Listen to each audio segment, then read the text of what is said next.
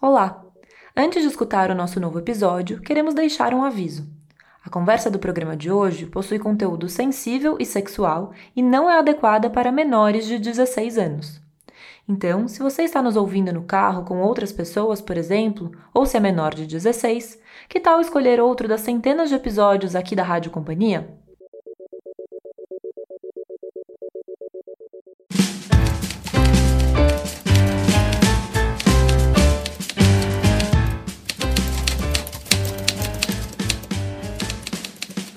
Hilda Hilst, chegando aos 60 anos, queria ser lida. Deliberadamente e de forma radical, ela se despede de uma literatura que ela chamou de séria para passar a escrever adoráveis bandalheiras. Todos termos que podemos manter entre aspas, mas muito claros e diretos para explicar a intenção da autora. E ela falava sério. O Caderno Rosa de Lori Lamb, que acaba de ter uma nova edição lançada pela Companhia das Letras, chega em 1990 para chocar. Um livro impactante e controverso para a crítica, para seus velhos admiradores e também para possíveis novos leitores diante de um texto em que ela buscava ser mais direta e escrachada, em contraponto à ideia de ser uma escritora difícil. A obra, que inaugura a chamada Trilogia Obscena, traz a pequena Lori, uma criança de 8 anos, que registra suas façanhas sexuais em um diário. Inconformada com a frustração do pai, que é considerado um escritor genial, mas incapaz de ganhar dinheiro com seus livros, ela decide tomar uma decisão. Passa a se prostituir e a relatar os mínimos detalhes em seu caderno, com um prazer desconcertante em ganhar dinheiro dos adultos. É uma premissa chocante que causou alvoroço na época do lançamento e segue suscitando novos debates. Neste livro, a autora faz uma ácida crítica ao mercado editorial. O pai de Lori é um escritor que se cobra e é cobrado para escrever um livro de sucesso. E a menina trata disso o tempo todo. Eu já vi papi triste porque ninguém compra o que ele escreve. Ou eu também ouvi o senhor dizer que tinha que ser bosta para dar certo porque a gente aqui é tudo anarfa, né, papi? São alguns trechos emblemáticos nessa questão. Não à toa, essa fase da obra de Hilda Hilst é bastante debatida desde então. Até pessoas próximas da autora não bancaram tamanha ousadia, confrontados com uma narrativa subversiva trazida pela escrita. A trilogia se completou naquela virada para os anos 90, com a sequência formada por Contos de Escárnio, Textos Grotescos e Cartas de um Sedutor. A esse momento também foi incluído o livro de poemas Bufólicas, e os quatro chegaram a ser lançados juntos há alguns anos com o nome de Porno Chique. Para falar um pouco sobre o Caderno Rosa de Lori Lamb, convidamos a psicanalista, mestre e doutora em psicologia pela Universidade de São Paulo, Vera Iaconelli, que escreveu o pós-fácil dessa nova edição. Tudo bem, Vera? Como vai? Tudo bem, Paulo, e você? Obrigada pelo convite. Ótimo assunto. E também a Mara Moira, que é travesti, feminista, doutora em teoria e crítica literária pela Unicamp, com tese sobre Ulisses de James Joyce e autora do livro autobiográfico E Se Eu Fosse Puta, da Rua Editora, em 2016, e da obra Neca, mais 20 poemetos travessos, pelo Sexo da Palavra, em 2021. Tudo bem, Amara? Como vai? Olá, Paulo, tudo bem? Muito, muito feliz de estar participando aqui da, desse debate sobre uma obra que marcou a minha entrada acho que no, no universo sério da literatura. Acho que ele estava entrando em letras 2005 na Unicamp e foi o um momento em que eu me deparei com esse livro, eu li, minha cabeça surtou, eu fiz toda a minha classe, um monte de gente que eu conhecia na Unicamp lê ele também, então, ou seja, de alguma forma, esse livro estava ali na gênese de algo que eu fui me tornando com o tempo. Legal. Para a gente começar, eu vou pegar ali logo nas primeiras linhas do livro a narradora, que na frase inicial do texto ela já afirma que tem oito anos, ela vai dizer, é, abre aspas, eu deitei com a minha boneca e o homem que não é tão moço pediu para eu tirar a calcinha. Essa frase né, mostra que de cara o leitor já se dá conta que vai entrar num relato que carrega ousadia, escândalo, que vai gerar incômodos a partir dessas cenas que vão sendo contadas. Queria tentar começar ouvindo vocês sobre isso, assim, o que vocês já pensaram, o que vocês já debateram, o que vocês já elaboraram, articularam sobre esse impacto, sobre esse choque que é começar a ler esse livro? A Hilda ela não faz concessão, né? Porque ela não põe ali nada que dê margem a, a imaginar que seria uma uma criança ali no limite da infância, da adolescência, né? Não é uma lolita, você está falando com uma criança pré-púbere, né? Então ela vai direto ao ponto, não tem eh, nenhuma possibilidade de você ficar na dúvida ali de que fase da infância essa criança está e te joga para um universo, ou você entra ou você já repudia de, de saída, né? Não tem, não tem meias palavras, é, é uma introdução de grande impacto, né? É um convite para um desfiladeiro, é assim que eu, que eu entendo essa, essa abertura. Hoje eu tentei apresentar o livro para minha namorada e ela não passou da primeira página. Acho que ela mostrei assim, ela começou a ler e falou o livro inteiro assim, e aí é, eu sempre fica naquela coisa, né, de será que eu conto o final para tentar fazer com que ela sinta vontade de ler até o final, ou então simplesmente digo que vai acontecer alguma coisa muito surpreendente, aí de alguma forma vai valer a pena passar por todo esse martírio, porque de alguma forma é um, uma espécie de um martírio, né? É interessante, né, esse começo já ele começa colocando a gente nesse lugar hiper desconfortável, né, que é o lugar do, do que, que vai convidar a gente a, a imaginar uma sexualidade infantil né? e, e, e, vai obrigar a gente a lidar com isso. Né? E talvez essa seja uma das questões que mais me angustia, né? pensando o que significa esse livro. Né? Quando eu estou lendo ele, quando eu estou pensando sobre ele, uma coisa que me vem à cabeça sempre é o Ezra Pound falando sobre os realistas e colocando que uma das reivindicações do, do, do, do momento ali era justamente não deve existir nenhum limite ao escritor. Devemos poder falar sobre tudo. Né? E aí, se a gente deve poder falar sobre tudo, né, é, a gente deve também trazer perspectivas desagradáveis, incômodas, né, e de, pela ficção, né, poder passar por essa experiência, né? Então, que, que é algo que eu fico pensando assim, o que é esse livro? Isso aqui é um livro de pedofilia? Ou isso aqui é um adulto se passando por uma criança, brincando de imaginar como ele próprio se passaria por uma experiência como essa, né? Que, que são, são questões, né? É a imaginação em jogo. É um convite para a gente imaginar histórias possíveis, mesmo histórias que muitas vezes a gente não quer pensar, histórias que são um tabu absurdo para a nossa cultura. Eu acrescentaria, Amara, nesse, nessa questão desse mal-estar, é, o prazer. Eu acho que o incômodo também vai pelo erotismo da cena do que pode ter é, de perturbadoramente erótica essa cena. O incômodo não só pela ideia de que essa criança está sendo violentada, mas por ser capturado em algum momento com uma, alguma excitação. Uhum. Né, eu acho que isso que, que ela, ela joga, porque é, ela também está dizendo para o leitor me ler, eu tenho que falar bandalheiras. Por que, que o leitor quer bandalheiras? Porque cita o leitor. Então, eu acho que ela, ela sacaneia muito com a gente como leitor. Uhum. Porque ela fala, eu vou te dar as bandalheiras, é isso que você quer? Né? Então, acho que tem um jogo com o leitor que você traz muito bem na forma da violência. Eu vou entrar nessa ou não vou? Mas essa é, é a bandalheira que o leitor não quer, né? E isso que eu, é, essa que é o paradoxo que a Hilda traz, né? Porque uma coisa seria ela fazer ah, um, um romance mais puxando para esse erótico, né, da Cassandra Rios, da Adelaide Carraro, mas aqui ela vai para esse lugar do absurdo, do abjeto, daquilo que mexe com, com os, as nossas entranhas, né?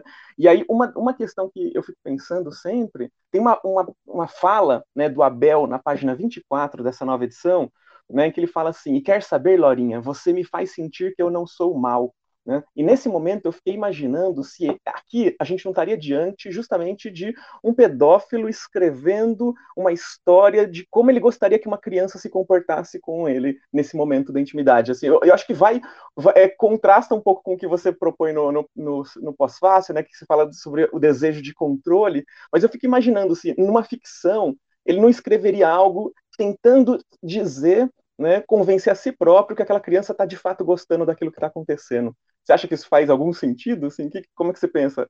Todo sentido. Todo sentido, porque quando você vai conversar com esses sujeitos, é, eles vão dizer que a criança estava curtindo, que ele estava fazendo uma coisa boa, que ela foi escolhida. Essa, essa racionalização, essa negação, né, essa, na verdade, essa recusa do ato perverso, ela é ela é bem apropriada, acho que você faz uma avaliação bem interessante. Mas eu eu gostaria de de pensar que quando a pessoa lê, ela só vai saber se aquilo causou repulsa, excitação, a posteriori, né, então você só depois que você vive a experiência que você se descobre afetado de uma certa forma. E pra psicanálise, a repulsa passa pelo erotismo também, né.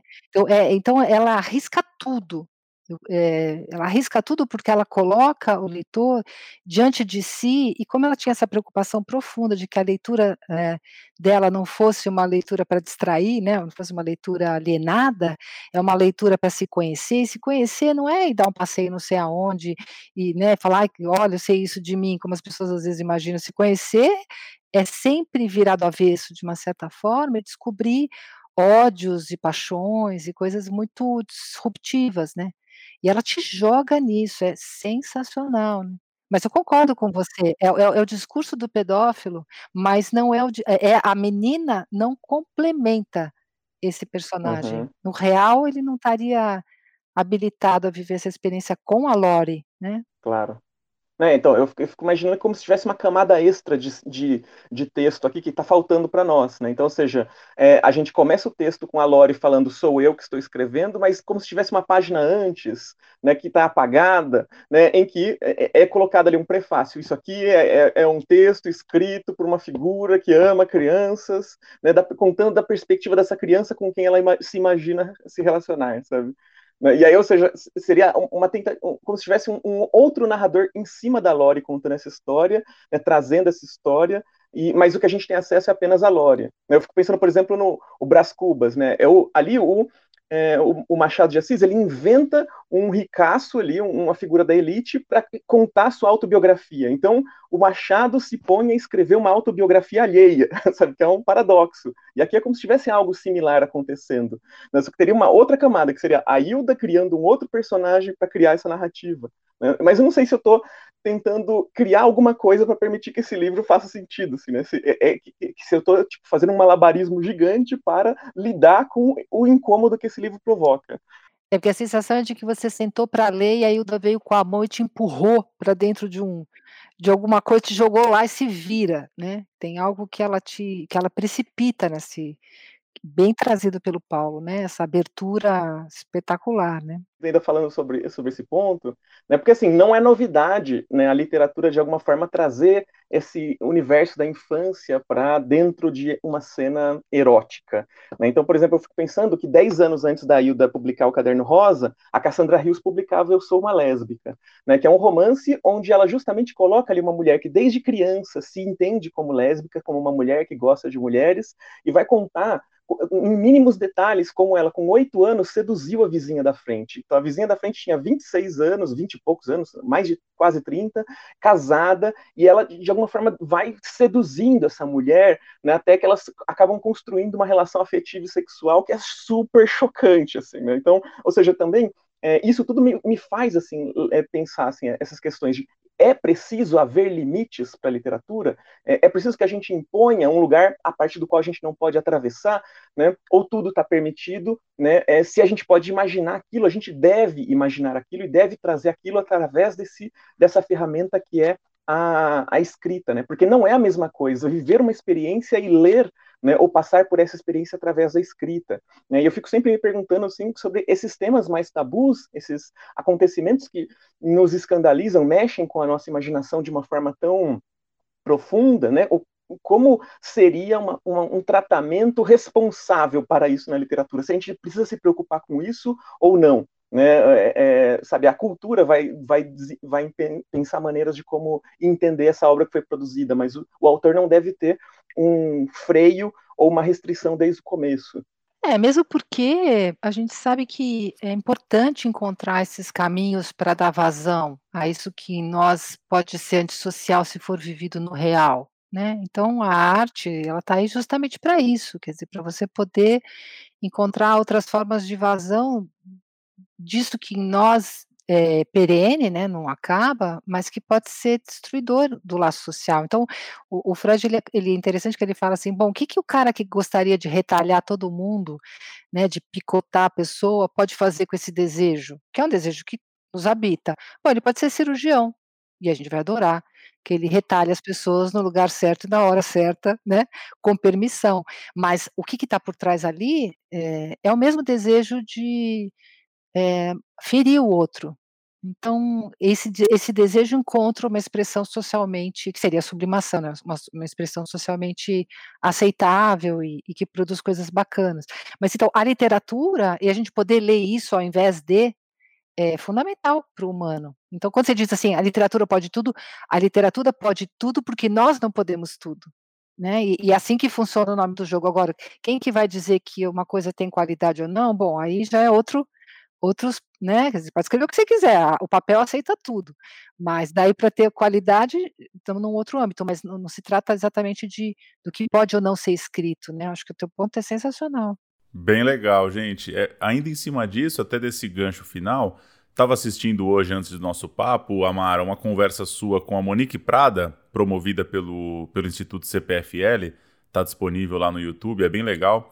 E vocês estão ali conversando sobre essas obras, sobre esses temas, e você diz uma coisa muito interessante. Em determinado momento você diz que hoje você lê e acha que o seu feminismo talvez não permite você apreciar aquilo como você apreciava antes.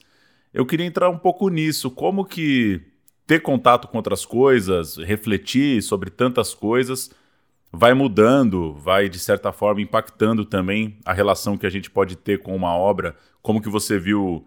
Você falou que teve contato com a obra no, no começo ali da graduação, já vão aí para quase 20 anos pelo, pela época que você falou.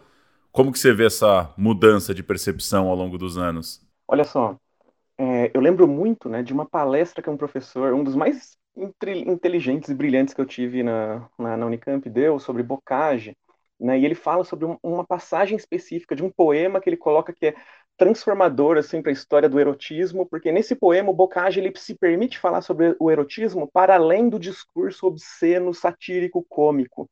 Então ele, ele se propõe a fazer um discurso erótico sério. Né? E ele vai lendo trechos do, do texto e vai mostrando para gente, em determinado. O que ele está descrevendo é assim: são duas mulheres que trocam cartas entre si, e uma delas está contando como ela perdeu a virgindade com o marido. Né? E aí ela vai falar né, que no dia que aconteceu, né, ela está lá desesperada, com medo, né, ela não foi preparada para aquilo, né, então o marido chega, ela com medo, ele, ele, vai, ele abre a perna dela à força, né, ele, ele coloca o joelho dele no meio da perna dela para que ela não consiga fechar, ele começa a forçar o, o ímen dela com o pênis, né, uma hora rompe, então começa a sangrar, ela começa a chorar, ela pede para parar, ele não para, e é, em determinado momento, ela, depois de muito tempo, assim, no final da carta, ela vai e agradece porque ele não parou, porque aí ela pôde conhecer o prazer. Né? Enquanto ele lia esse texto, ele falava, olha que interessante, a, a, relação sexual aqui, ela parece uma batalha entre dois corpos em guerra, só que e aí, uma das coisas que eu questionei nesse momento dessa palestra foi: você percebe que, de alguma maneira, isso aqui pode estar descrevendo uma cena de uma violência sexual? Né? E aí a resposta foi interessante, assim, né? Porque os limites do que a gente consegue perceber, né? E a resposta foi: não, eles eram casados, não tem como ter um, uma violência sexual nessa cena, né? Isso tudo me chama muita atenção, assim, né? Sobre o que a gente consegue ver né? E o que determinadas, a partir de determinado discurso, determinados debates que você acompanha, você começa a ver e não consegue mais desver também, né? E essa questão do feminismo, da violência sexual, né, se tornou onipresente na literatura depois que eu comecei, depois que eu mergulhei fundo nessa viagem de que é conhecer os debates feministas, né? Eu não consigo mais ler as obras da mesma maneira, né? Para mim, é, por exemplo, começo do Macunaíma, ele começa, fala lá que ele viu a Cima do mato dormindo, e aí ele quis brincar com ela, ela não queria, ela é mais forte que ele, ela consegue impor, é, impedir que isso aconteça. Os, os irmãos chegam, ele pede para os irmãos segurarem ela, um deles dá uma porrada na cabeça dela, ela cai des, desmaiada no chão, e aí ele brinca com ela, e a, e a floresta vem, fica em festa para saudar o novo imperador do Mato Virgem. Né? E, e, eu sempre li isso e nunca percebi que estava descrevendo um estupro. Né? Nunca me dei conta que essa palavra também caberia para o herói da nossa gente, que é preguiçoso, que é essa figura né, formada por um composto é, múltiplo, étnico, cultural, né, que a palavra estuprador também cabia nessa figura, né, que é uma palavra que também atravessa muito da nossa cultura.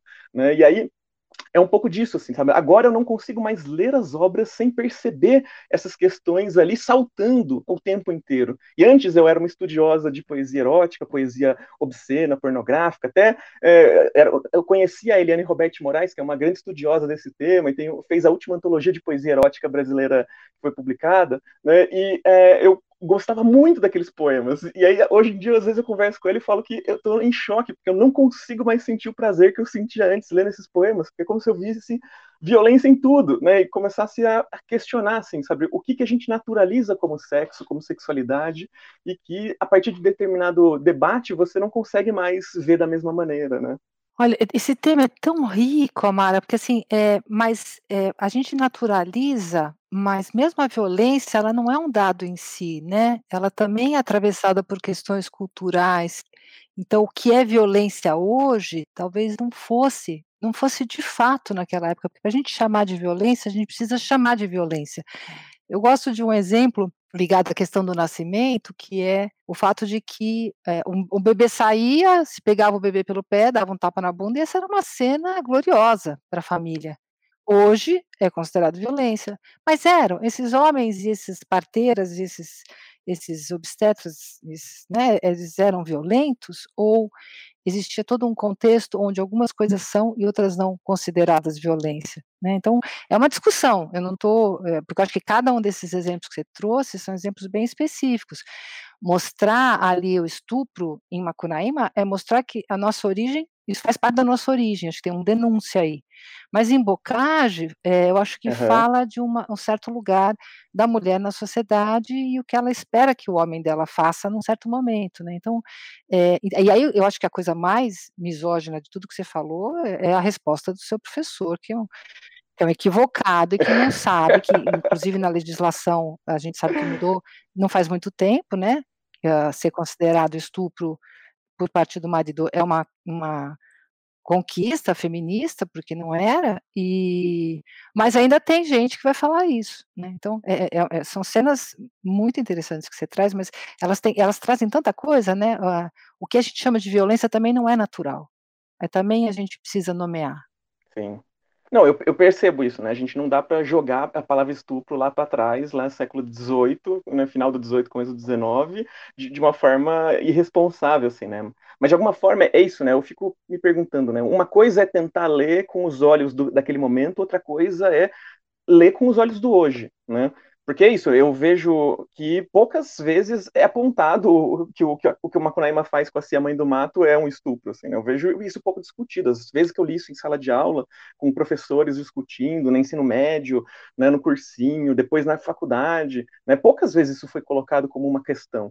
Né? E, aí, e a linguagem é tão brincalhona que passa batido, você não se dá conta. E como na sequência, assim a mãe do mato se apaixona por ele e mostra ter uma libido ainda maior que a dele, e ele não aguenta com, é, é, continuar no passo dela, e aí ele vai, joga, ela vai e coloca pimenta ali, um, sei lá, um pozinho no, no genital dele para que ele consiga ficar de novo ereto. Então aí fica uma dúvida, fica, cria esse negócio né, que a nossa cultura coloca: ah, se a mulher depois está demonstrando que ela sente prazer, então houve de fato uma violência ali ou, de, ou não. Né? Então é como se a, a maneira como a história vai sendo contada vai apagando a violência que aconteceu antes. E, e, eu fico me perguntando se a gente consegue ver aquela violência, né? E, e, e fora que, bom, né, o livro começa né, com Macunaíma com, se não me engano, seis anos, brincando de, de, de pegar no genital das mulheres ali embaixo da água. Né, e a gente acha isso engraçado, acha isso divertido.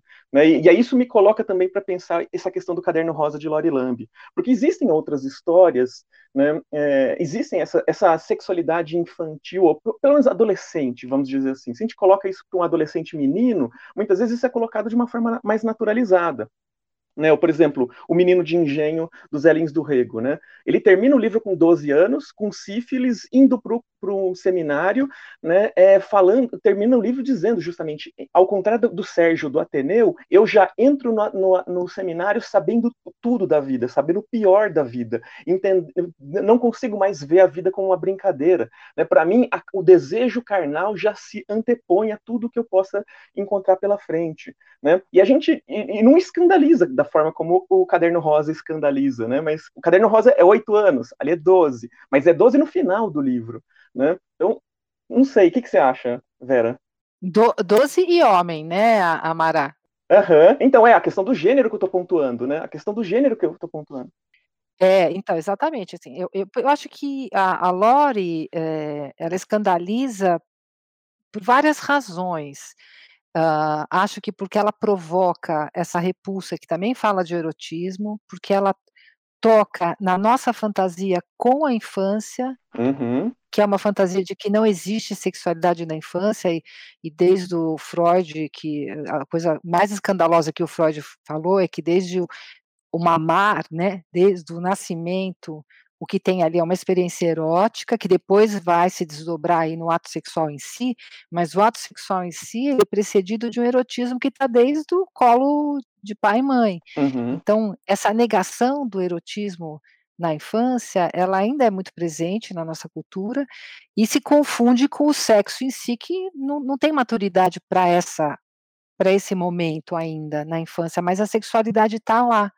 Então tem um monte de fantasmas que estão sendo cutucados pelo, pelo texto da Hilda. Ela é muito corajosa, né? com certeza ela, ela teve que se haver com isso, porque nós sentimos atração erótica por todos nós humanos, mas a gente é inibido pela civilização, a gente vai se criando, ó, não pode pôr a mão aí, não pode pôr a mão no seu próprio corpo, não pode pôr a mão no corpo do outro, não pode fazer, ó, com o papai não pode, com a mamãe não pode, mas pode com outra pessoa, mas a pessoa tem que ter a mesma idade que você. Então, a gente vai dando é, contornos para isso que é, é perverso polimorfo, como diz o Freud, quer dizer, não tem contorno. Senão a gente faria que nem fazem os outros mamíferos, transa com todo mundo, enfim, mas ali também não tem erotismo, é só procriação. Então, no nosso caso, é, todo o caminho é feito para conter isso. E quando a gente se depara com as narrativas onde isso está aberto, escancarado, a gente tem que se depara, separar com esses diques que a gente faz, e será que eles funcionam mesmo ou não? Porque no caso do perverso não funcionam. No caso do perverso, ele chega às vias de fato, né? Então a gente, a gente teve recentemente aí uma perseguição a um, a um serial killer que, que assustou todo mundo, enfim, e, e por que ficou todo mundo tão siderado? Pô, porque esse cara faz tudo que a gente passou a vida inteira se contendo para não fazer. É, quantas vezes a gente não pensou em né, trucidar alguém? Várias, mas a gente não fez isso. E essa é toda a diferença. Mas quando alguém vai lá e faz qualquer coisa com outro, você começa a pensar, Ih, será que eu seria capaz, né? O que, que me impede de fazer? Quem é esse outro que faz, né? É, realmente ela provoca esse mal-estar em nós, né? Eu achei interessante, Vera, você trazer também no seu texto no livro essa questão da idade, né? Você fez questão de lembrar lá que a Lolita, né, personagem bem clássica, tinha 12 anos no livro. Quando foi para o cinema, ela foi interpretada por uma atriz de 14 anos, enquanto a personagem criada pela Hilda tem 8. E aí depois você até diz que acaba se, se mostrando uma, uma personagem inverossímil, ela tem uma relação é, completamente inconsistente para uma criança dessa idade. É, que, que, queria te ouvir um pouco mais sobre isso. O que, que essa escolha da Hilda por essa idade específica? Claro que talvez de uma forma geral todo, todas essas idades estão ali num ambiente de infância, mas tem claramente, óbvio, tem uma diferença né, entre ter 12 e ter 14 para ter 8 nesse caso. É, porque nós somos, né, nós três aqui, os nossos ouvintes também, né, são, somos a geração pós-Estatuto da Criança e do Adolescente, né, que deixa muito claro, mas as gerações anteriores, o casamento aos 13 anos, o casamento aos 14 anos, não era incomum, homens de 40 casando com. A gente ainda tem isso no mundo todo, né? O casamento infantil, mas essa ideia de que depois da primeira menstruação a mulher já pode casar, porque inclusive aí ela vai ser virgem, ela vai ser de um homem só, né? Os homens são tão inseguros que não querem se comparar sexualmente com qualquer outro pretendente, né? Então, não todos os homens, claro, mas enfim, é, que essa ameaça, né, masculina da potência. Então, é, essa quando você está falando de 12, 13 anos, você ainda pode dar margem, e a gente viu recentemente também, né, o caso das pessoas acusando uma criança que sofreu estupro aos 10 de que ela talvez estivesse se engraçando com com o abusador, quer dizer, essa, essa ambiguidade, com a, com a Lori não dá, ela tem 8 anos. Né, 8 anos, é, essa, essa diferença de 8 para 12 e para 14, né, eu, eu fico me perguntando por que, que a, a Hilda escolhe essa idade, que é tão marcadamente da infância, da brincadeira de boneca, com um mínimo corpo ali para viver alguma coisa. Eu acho que é para que não haja dúvida que ela está falando de uma sexualidade infantil e o que a personagem fala não corresponde à idade. Ela, ela cria uma personagem verossímil, né? que se fosse um pouquinho mais velha você poderia ficar na dúvida, não dá para ter dúvida. Ela domina a cena, ela controla, ela aguenta uma sexualidade que não é própria para oito anos de idade. Ela sente prazer, ela não está totalmente capturada, amedrontada. É, não, não quer dizer que, que no abuso não haja algum tipo de prazer, né? Claro que é um, é um prazer que é totalmente desvirtuado, mas é, ali eu acho que ela está marcando é outra coisa. É como se ela dissesse: ó, oh, é outra coisa, viu?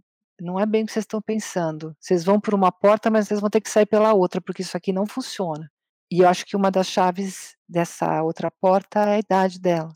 É, e tem algo também que eh, acho que complexifica ainda mais essa questão, que é que ela tem 60 anos quando ela escreve isso. Então, ou seja, uma senhora escrevendo uma autobiografia né, de uma menina de 8 anos, autobiografia sexual das memórias sexuais de uma criança de, 8, de uma menina de 8 anos. Então, ou seja, a coisa, porque é isso, é, esse é o tipo de livro que não se espera que uma mulher escreva também, especialmente uma mulher de 60 anos, especialmente colocando uma personagem que tem 8 anos e está escrevendo esse livro. Ou seja, são muitos elementos que, que tornam a coisa toda chocante, né? É, então, que afrentam, enfrentam, né? Afrontam todos os nossos tabus, medos, os nossos pudores. Né? Tem algo de, de, muito chocante nisso tudo aí. Só que também, é, Vera, eu queria é, te perguntar uma, uma questão, é, ver o que, que você pensa a respeito. Eu tenho lido bastante as autobiografias escritas por pessoas trans no Brasil, né? sobretudo as travestis, né? mulheres trans, é, e nas travestis e mulheres trans, sobretudo, não tanto nos homens trans, mas nelas, na, nas autobiografias que elas escrevem, elas vão falar que desde criança, quando elas sempre foram tratadas como aquele menino viadinho, afeminado, elas sempre foram excluídas do convívio social, foram hostilizadas de forma violenta em todo o espaço onde elas estiverem, e que, no entanto, no escondido, os outros meninos, crianças mais velhas, adultos, as procuravam tentando tirar uma casquinha desse corpo vulnerável. Né? Então, ou seja, viam nesse corpo vulnerável um corpo que se podia é, aproveitar explorar, conhecer de uma forma que os outros corpos proibidos não poderiam. Não estavam disponíveis os outros corpos, mas aquele corpo poderia ser explorado de forma impune, né, é, sigilosa e aí elas narram muito experiências com 5, com 6, com 7, com 8, com 10 anos, com adultos, com crianças da mesma idade, com crianças mais velhas. E é muito chocante para quem está lendo hoje né, perceber que ela não está colocando a boa parte dessas experiências como violência. Ela está colocando muitas vezes ah, como experiências amorosas, afetivas que ela viveu, né, porque eu fico imaginando que também o mundo é tão cruel com essa criança que essas demonstrações são o único carinho, o único amor que ela conhece, a única forma de reconhecimento momento que ela vive nessa primeira infância. Né? E isso, então, transfigura completamente a experiência ela, pela, qual ela está passando. E quando ela vai escrever a sua história da idade adulta, ela não vai lembrar disso como uma violência. E é isso que eu queria te perguntar, assim, né? Como, como lidar com isso? Porque é algo que buga minha mente e eu não sei como pensar isso quando eu vou escrever sobre esses textos, né? Nossa, Mara, só se a gente tivesse combinado, viu? Porque a gente está completamente na mesma página. Essa é uma super questão para mim. Eu acabei de ler O Fim de Ed, do Eduardo Louis, que ele vai contar disso, mas que, que eu acho que é, claro que a gente tem que pensar caso a caso, não dá para generalizar, mas você vai fazendo, explicando um fenômeno que na Lori Lamb está longe disso, porque a Lori é amada, né? A, a é queridinha, ela é queridinha do papai da manhã, mamãe, não tem nada ali de, de equivocado nesse sentido, mas esses personagens, eles são personagens é, que eu também eu, eu faço a mesma hipótese que você, né? Não havendo ternura, da família, numa experiência de muita violência em relação às próprias inclinações, o desejo, da orientação sexual, é, nesses encontros brutais, que afinal não são tão diferentes da brutalidade que os pais transmitem em alguns casos e que é chamada de amor, então a criança acha que amor é aquilo. Você falar que uma mesa é uma cadeira, ela vai achar que uma mesa é uma cadeira porque você deu esse nome. Então, se amor é, é tapa na cara, isso é o amor. É, Uh, isso pode tornar a busca por uma, um amor violento também e, uma, e o encontro com o outro, é, na forma da violência, ainda é o encontro com o outro. né. Então eu eu eu concordo com você, e e muitas vezes o prazer só é obtido, né, o orgasmo, enfim, em cenas de muita violência, mesmo com já numa experiência, eh, totalmente consentida, com alguém que você ama, né, mas porque senão não não consegue, porque ficou atrelado ali uma cena de violência, né. Mas acho que é uma busca, uma busca por contato físico, que não seja repulsivo repulsivo, porque, bem ou mal, isso é uma questão da do até da cena pedofílica, né, eh, você foi o escolhido. É muito desconcertante na clínica quando você percebe que a criança abusada, em algum lugar, ela ainda se sentiu a preferida, e isso traz muita culpa. Tipo, eh, não, ele ele ele me estuprava, mas ele não estuprava minha irmã, então eu era a preferida. Isso é é duro, se deparar com esse com esse lugar, é bem desconcertante, né. Eh, porque a gente é tão ávido por amor, que a gente é capaz de qualquer coisa, né. Você vê, isso em Lori não tem. A Lori é a dona do pedaço, a Lori faz o que ela quer. Tudo que a gente tá falando aqui é a prova cabal de que o que a Ida tá fazendo, eu entendo, tem várias interpretações, que é um jogo de gato e rato com o leitor, com as editoras e com os escritores, incluindo ela. Olha só, vou ler um trechinho aqui, um parágrafo do, da autobiografia Eu Travesti, da Luísa Marilac, né, que foi publicada agora recentemente, dois anos atrás. Né, ela escreveu em coautoria com uma jornalista, uma amiga também nossa, a Nana Queiroz, né, e lá ela diz na, num determinado momento, né? Se for dar o nome de estupro a tudo que as meninas bem cuidadas de classe média chamam de violência sexual, já fui estuprada mais vezes do que posso contar. Por homens adultos que me buscavam na porta da escola primária e me comiam escondidos de suas esposas, por estudantes que empurravam os pintos na minha boca no banheiro sem fazer caso ou pergunta e nem esperavam o gozo esfriar antes de me ameaçarem de morte caso eu contasse a alguém, por muitos desses. Sobrevivi porque em todos os casos fui capaz de encontrar algum tipo de prazer e me refugiar nele. Prazer. Eu chamei para mim todas aquelas violências. Meu Deus. Então, Amara, então volta lá. Volta lá para a cena do bocage, que a mulher fala, entendeu? Então, sem esse contexto, é só um acontecimento opaco. Você vai ter que ouvir a boca do outro, o que, que foi para ele aquela experiência. O, o, o Edward Louis, ele vai, ele vai todo dia apanhar. Ele vai todo dia no na na no corredor da biblioteca durante 2 anos, porque ele encontra 2 meninos que cospem nele e batem muito nele. Ele vai, ele tem um encontro marcado com esses meninos, porque esses meninos se interessam por ele, tocam ele e e e o fazem sentir olhado, desejado de alguma forma, né, o a a violência erótica. Então, é é muito interessante você trazer e e aí a gente vai revendo as histórias, né. Você vai ver, se a gente vai por esse caminho, a Lori ela ela tá em outro lugar, ela tá em outro lugar. Não tem nenhuma violência, eh, colocada ali, no texto da da Hilda, nenhuma, a gente pode achar violência, mas da parte da Lora, ela não tá vivendo uma experiência de violência, ela tá curtindo adoidada. Né, e ela coloca inclusive, né, isso que é também muito muito desestabilizador pra gente, é que o cliente dela, essa figura que ela está atendendo, né, é, muitas vezes ele acha que ele está machucando, incomodando, fazendo algo ruim, e ela diz que não, que ela acha divertido, que ela gosta de, ela pode chamar ele de papai, sim, ela pode lamber ele, sim, ela pode fazer isso e aquilo e não sei o que lá. E aí ele fica num, num lugar estranho, assim, né? O, o, Abel muitas vezes ele vai falar, né, que nossa, você é, com você eu me sinto bem, eu não me sinto tão ruim quanto eu imagino que eu sou. Então é interessante pensar que a Lori não só ela, ela não está sendo violentada, como é, ela desarticula esse é, discurso dessa figura que está interagindo com ela e que acha que a está violentando. E aí é difícil até lidar com isso, né? O que fazer com isso? Você dá mais uma volta na corda aí, na pipa, porque você, se a gente, não sei se a Hilda é, teria consciência disso, mas ela ainda ridiculariza o pedófilo, né? Porque é uma figura patética mesmo. Né? É uma figura violenta e patética que só consegue ter prazer e consegue com pessoas indefesas, né, ele não consegue ter uma relação de igual para igual. Então é uma figura patética e isso aparece, porque como ele está sendo manipulado pela Lori, ele vai ficando mais patético ainda, como se ela ainda tirasse um sarro desses homens que, que para nós são terríveis, não? E falando um pouquinho mais sobre a Hilda em si, o que, que vocês pensam sobre essa ação deliberada dela, sobre um dia ela pensar e falar, olha, então tá, já que meus livros, é, já que vocês falam que o meu texto é difícil, já que meus livros não são populares, eu vou fazer algo totalmente diferente e pumba, joga isso como uma bomba para os leitores. E um, uma, um segundo ponto que é um pouco ligado a esse, como que vocês veem o lugar dessa fase obscena, né, dessa chamada fase obscena da Hilda, num universo de influência, de repercussão dela como autora, pensando em quem descobriu a Hilda há pouco, ou quem vai descobrir a Hilda de repente por esse livro, e os tantos eventos, filmes, relançamentos, entrevistas da Hilda na internet, enfim, ela é uma autora que repercutiu muito nos últimos anos, segue repercutindo. Como que vocês veem essa fase, esses livros num universo, digamos, na prateleira dela? Ai, eu acho o máximo. Nossa, porque assim, esse, esse feminismo de hashtag, que é da nossa nosso momento, da nossa época, né? Esse feminismo sentado no sofá, ou até saindo à rua e fazendo gestos coletivos é uma coisa.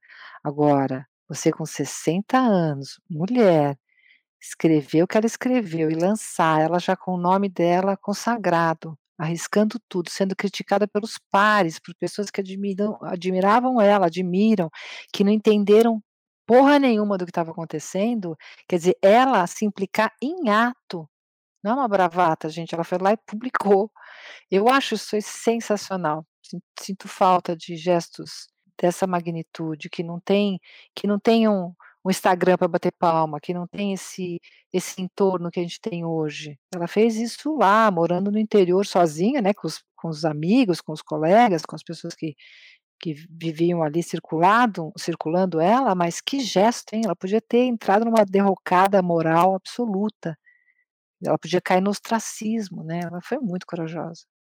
É, ela era minha vizinha em Campinas, eu sou de Campinas, nascida e crescida, né? E morava ali do ladinho da Casa do Sol, né? E eu lembro que assim, eu comprei o, o, caderno rosa, né? E ficava sempre com essa vontade de ir lá, né? Foi em 2005 que eu li, mas eu já tinha o livro antes, né? Já tinha outros livros dela também ali que eu ficava guardando a expectativa de um dia ser capaz de lê-los, porque algumas obras dela são incrivelmente difíceis, assim, tem um vocabulário, um jeito de falar, tem aquele, esse monte de coisas referentes a Deus, né, que naquele momento ali, 2003, 2004, quando eu conheci, quando eu me deparei com as escritas da Hilda, né, era muito chocante ainda, era muito difícil para entender, né, é, muito além do, do, meu, da minha capacidade na época. E eu ficava sempre assim, não, semana que vem eu vou lá na casa dela, bater lá, pedir o autógrafo, conversar com ela, dizer que eu também quero ser escritora, e eu não caía. E aí um dia chega a notícia de que ela tinha morrido, né? Então, ou seja, estava é, sempre do meu lado, assim, podia ter conhecido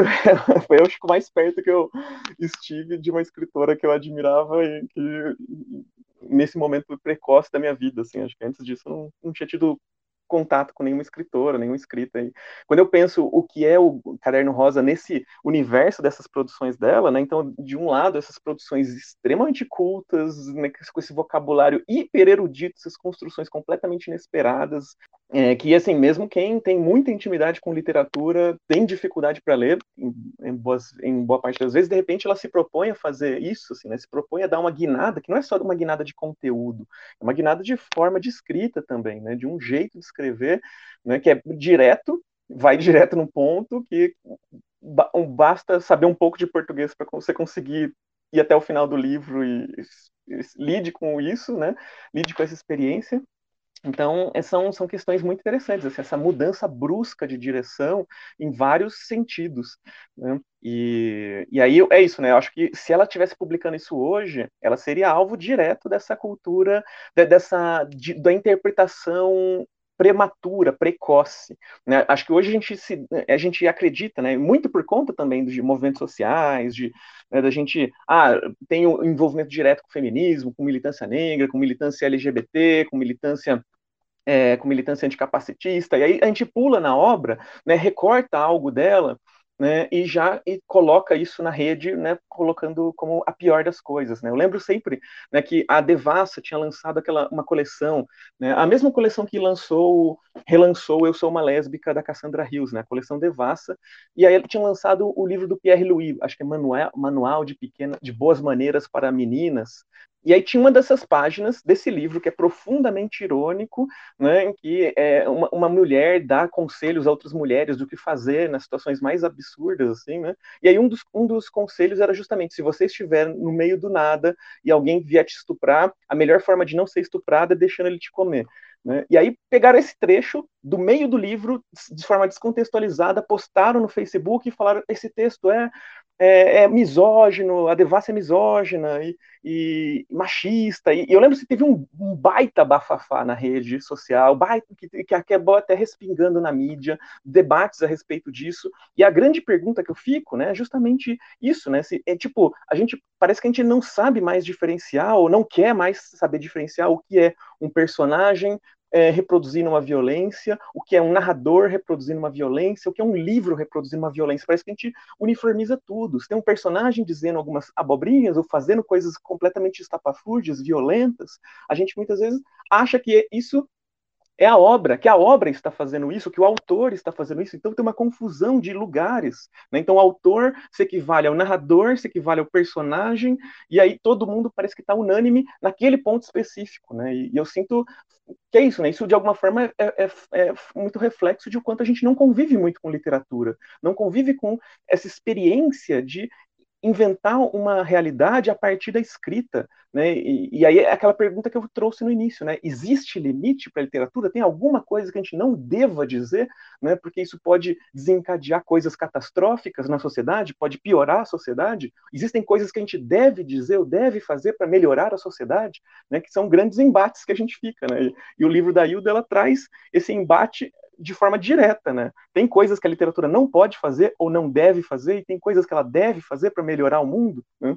Agora, interessante, né, Amara? Não, não é exatamente literatura, Diário de Anne Frank, é, mas ali onde ela conta exata, exatamente a sexualidade dela, adolescente, né, pré-adolescente, ali naquele, naquela virada, é, escandalizou a tal ponto que foi censurado, né?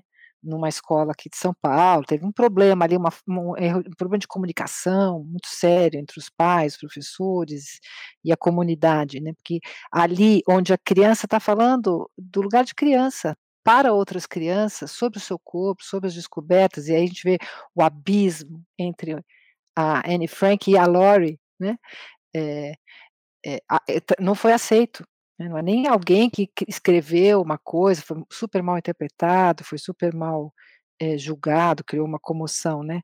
Então a gente tem sim um momento de retrocesso, mais do que nunca, né? O relançamento do Caderno Rosa é oportuno para levantar essa poeira, para as pessoas virem falar, ah, mas o que, que, é isso, a pedofilia? E a gente fala, ó, oh, não, vamos separar, vamos começar a entender o que, que é uma narrativa, o que, que é um personagem, o que está em jogo, e contextualizar, é uma belíssima oportunidade para fazer frente a isso, né? E nisso, eu, eu, lembro de uma frase do Preciado. O Preciado tem um texto muito provocativo chamado Terror Anal, Notas sobre os primeiros dias da Revolução Sexual, que funciona como pós-fácil do livro do Guy Hockenheim, O Desejo Homossexual.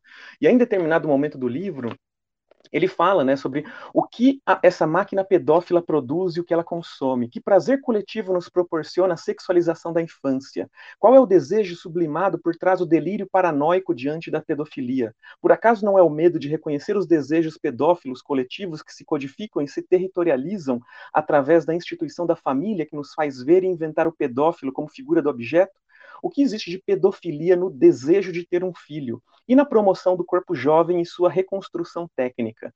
Né? Então, ele, ele lança um monte de coisas ali nesse curto parágrafo, mas assim, no texto inteiro ele vai fazer muitas provocações a respeito disso, né, de o quanto a gente é, cria esse, essa figura desse monstro e o que de fato pode estar se escondendo por trás desse desejo de construir esse monstro, essa figura abjeta, essa figura que é não humana, essa figura que merece todo o escárnio e todo o ódio da sociedade, né, e ao mesmo tempo ele nos convida a, a refletir sobre esses outros espaços, né, sobre esse amor infantil que é permitido, né, então esse desejo de ter um filho, de, desejo de ter uma, um ser que dependa completamente de mim, que eu possa fazer com esse ser o que eu quiser, né? Eu posso ensinar esse ser a ser da forma como eu quiser. Né? O que não existe também de um desejo sublimado ali, como sei lá, eu não sei, eu não sou da, da psicanálise, eu não entendo muito bem o que, que é, é esse sublimado recalcado, muitas vezes as minúcias por trás desses termos assim, mas eu, esses, é, essa frase dele, esses, essas perguntas que ele faz, elas me tocam em lugares muito delicados também.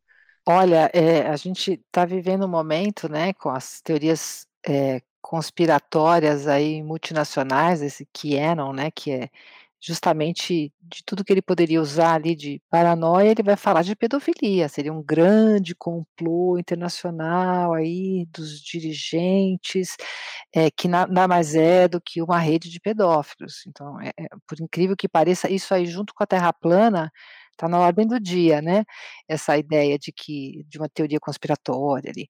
E, e por que pedofilia, né? Eu acho que o Prociado traz ali umas hipóteses. Eu gosto também da hipótese do Birman, que na nossa cultura hoje ter filhos já não é mais um valor, não é mais, as crianças estão sobrando, as crianças vão se tornando estorvos, nós queremos ter a nossa vida sem filhos, mas aproveitando a tua fala, né, é, tem mais um ingrediente que a psicanálise aponta, que as crianças, elas têm um período da existência delas, os bebês recém-nascidos, as crianças pequenas, onde elas estão à mercê da gente, né, elas, então elas estão, em certa medida, elas se tornam objetos, e, e aí corre o perigo, quando você cuida de uma criança, você tem que estar muito bem é, recalcado, né? Esses desejos de transformar o outro objeto que todos temos e que os pedófilos fazem, os perversos fazem, que nem todo perverso está afim de criancinha, tem outras formas de perversão,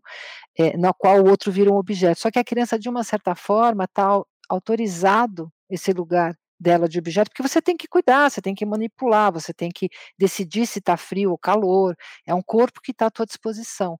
Isso faz parte, isso não, não é opcional, isso é constituinte, mas nos assusta terrivelmente. E nos, aquilo que nos assusta e a gente não elabora, a gente recalca, a gente recalcar é tipo puxar a sujeira para debaixo do tapete e achar que nunca vai, sair de lá, né?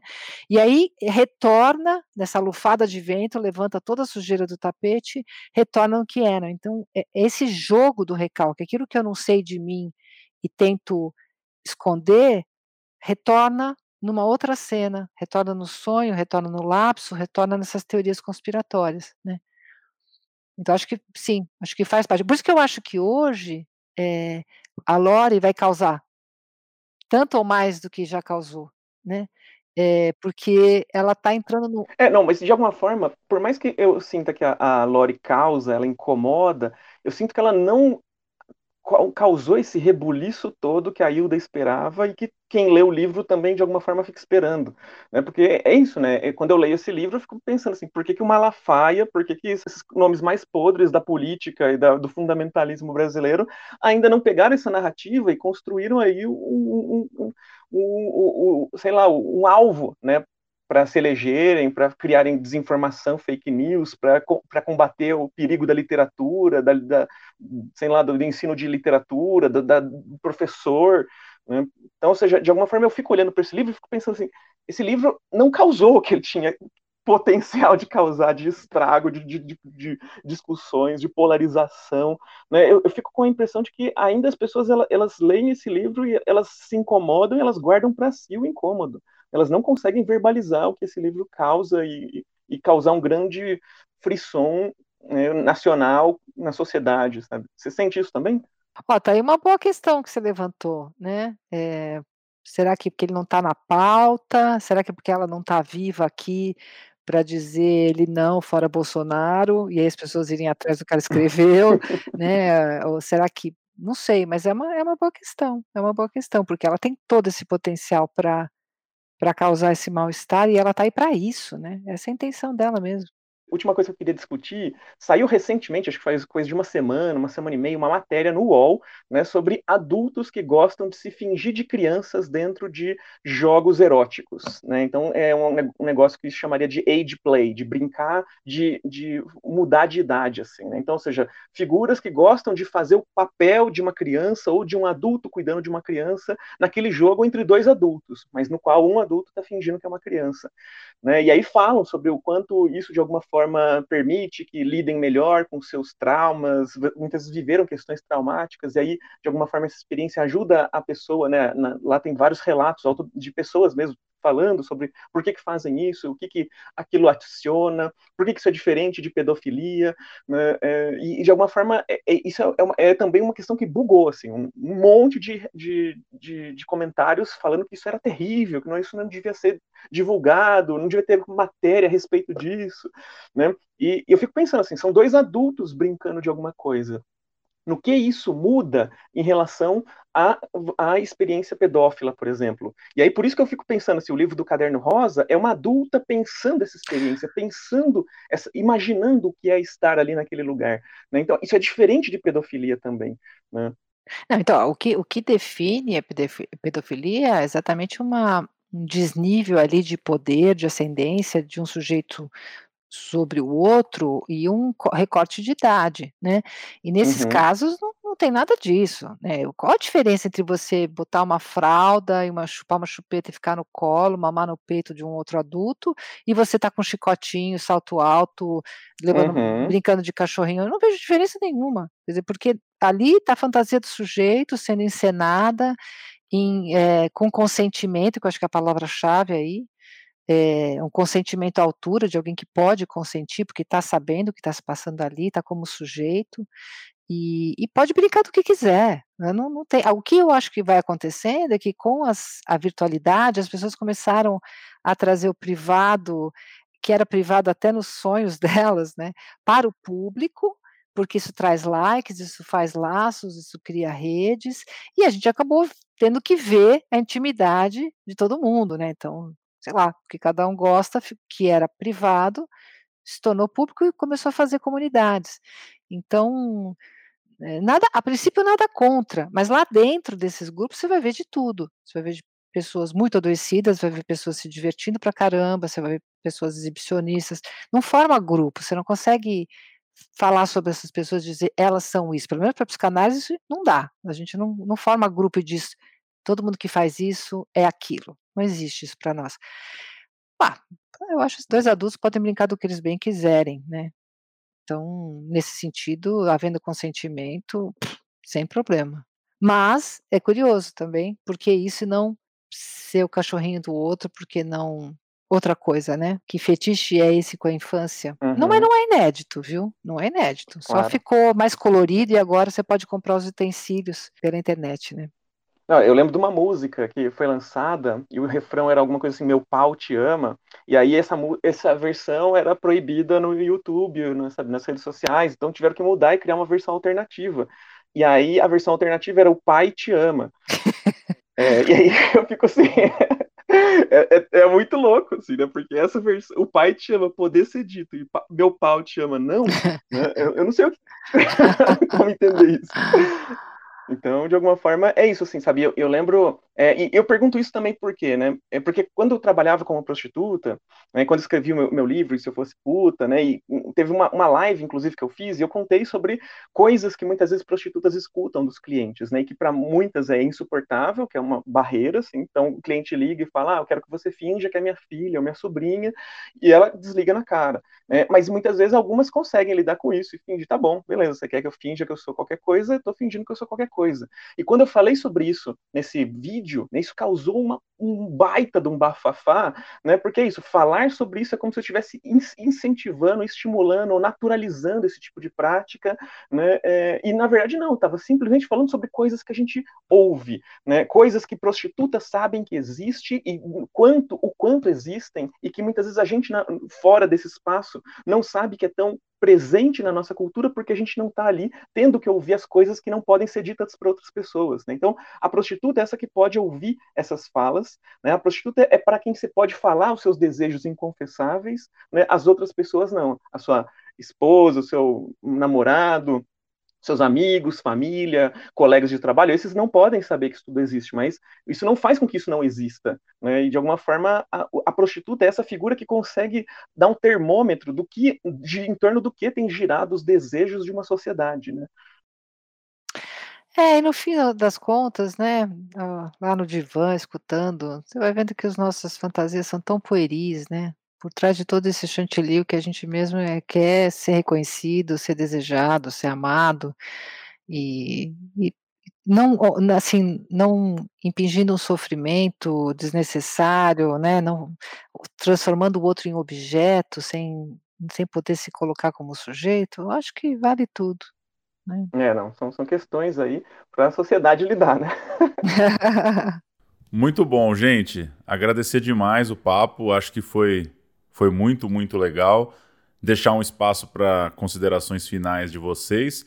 Eu tinha uma última pergunta que, de fato, ela já foi muito respondida de, de várias formas, em vários pedaços, mas deixo ela como gancho final para as despedidas e, e falas finais, que é, no fim das contas, o que é ler o Caderno Rosa de Lori Lamb hoje, pensando nesse Brasil, nesse mundo, no debate público, na pandemia, enfim, hoje, julho de 2021, imaginar que alguma pessoa pode ter ouvido vocês e falado: legal, interessante, vou pegar esse livro, vou começar a ler amanhã. E aí, como a gente fecha imaginando o, o impacto ou a relação com essa leitura no momento que a gente está vivendo? Bom, eu acho a leitura uma experiência. A gente não tem vivido muitas experiências, a gente vive muitas coisas, mas poucas coisas nos afetam, nos fazem pensar, nos melhoram, nos transformam. Então, acho que ler a Lori Lamb hoje é gastar um tempo minúsculo, né? Porque é um livro acessível, é um livro que você consegue ler rapidamente e ter uma experiência imensa, né? Então, não só a leitura em si, mas tudo que significa a Hilda. A Hilda ter escrito isso, na época que escreveu, sendo mulher, eu acho que ele é um livro que pode contribuir aí para nossa reflexão e para nossa forma de, de pensar a sexualidade, de pensar o feminismo, de pensar a escrita, de pensar o que, que você está esperando quando você lê um livro. Né? Ela, fala, ela fala uma coisa que eu adoro, assim, ela fala que ela não, não, não queria se distrair. Eu também não tenho a menor vontade de fazer passatempo, sabe? Eu não tenho nenhuma vontade que, que o tempo passe, eu estou curtindo bastante cada coisa, então acho que é um antídoto para essa ideia de distração, alienação e passatempo. É, eu concordo completamente com o que colocou a Vera, né, e penso também que é isso, né? Ler, hoje a Hilda é a experiência de poder você confrontar aquilo que nos vendem ou tentam empurrar a goela abaixo da gente como uma escrita de mulher, né, uma escrita feminina, eu quero que a gente seja capaz de dizer isso lendo os livros da Hilda. né? Porque é isso, né? As mulheres vão escrevendo de formas tão complexas, de formas tão diversas. Né? Pegar é, um Apagu, por exemplo, né? Outro, outra figura que entrou também para minha vida nesse momento, né? a autobiografia precoce da Apagu, a maneira como ela reflete sobre a sua vida, também foi republicada recentemente, estava há muito tempo de difícil acesso e agora volta a circular nas livrarias. E então são duas, são isso, né? A gente vai lendo histórias, vai lendo obras escritas por mulheres e vai eh, a sociedade, né? Então vai sempre se surpreendendo, nossa, não imaginei que uma mulher seria capaz de escrever isso, e aí diz isso, e aí na sequência vai conhecer outra escritora fabulosa e vai dizer a mesma coisa, a gente fica dizendo a mesma coisa sempre, né? Eu sempre lembro dessas primeiras mulheres que começaram a despontar na, na literatura e homens achavam que eram homens se passando por mulheres, né? O caso da Francisca Júlia, por exemplo, escritora parnasiana no final do 19, e outras tantas escritoras que povoaram aí o nosso imaginário no século XX, né, na, pensando só em literatura nacional, né, o quanto mulheres estão aí, estão escrevendo, né, e a sociedade segue se chocando e se escandalizando com o fato de que elas escrevem, escrevem coisas que fogem completamente do que se espera que seja uma obra de com cara de mulher, uma obra, uma, uma obra com uma escrita típica de mulher ou tipicamente feminina. Né? Então eu gosto do Caderno Rosa porque é aquele livro que vai fazer com que você não seja capaz de aplicar esse tipo de apodo, né? de esse tipo de qualificação a essa obra, né? tentando diminuí-la, tentando enquadrá-la dentro de um jeito específico e pré-definido, né? em que essas obras funcionariam. É, a Hilda inteira, a sua obra inteira, é um grande questionamento a essa noção de que existe uma, um, um, um, jeito de escrever típico de mulheres. Né? Boa, gostei do que você falou. Maravilha. Agradecer vocês, Amara, pela disponibilidade, Vera, pela disponibilidade. Lembrar quem nos ouviu até aqui que pode enviar comentários, críticas, sugestões para rádio@companhiadasletras.com.br e nosso podcast segue semanalmente em todos os tocadores. Obrigadão, gente. Até a próxima. Obrigada. Prazer, viu, estar com vocês. Valeu. Obrigadíssima.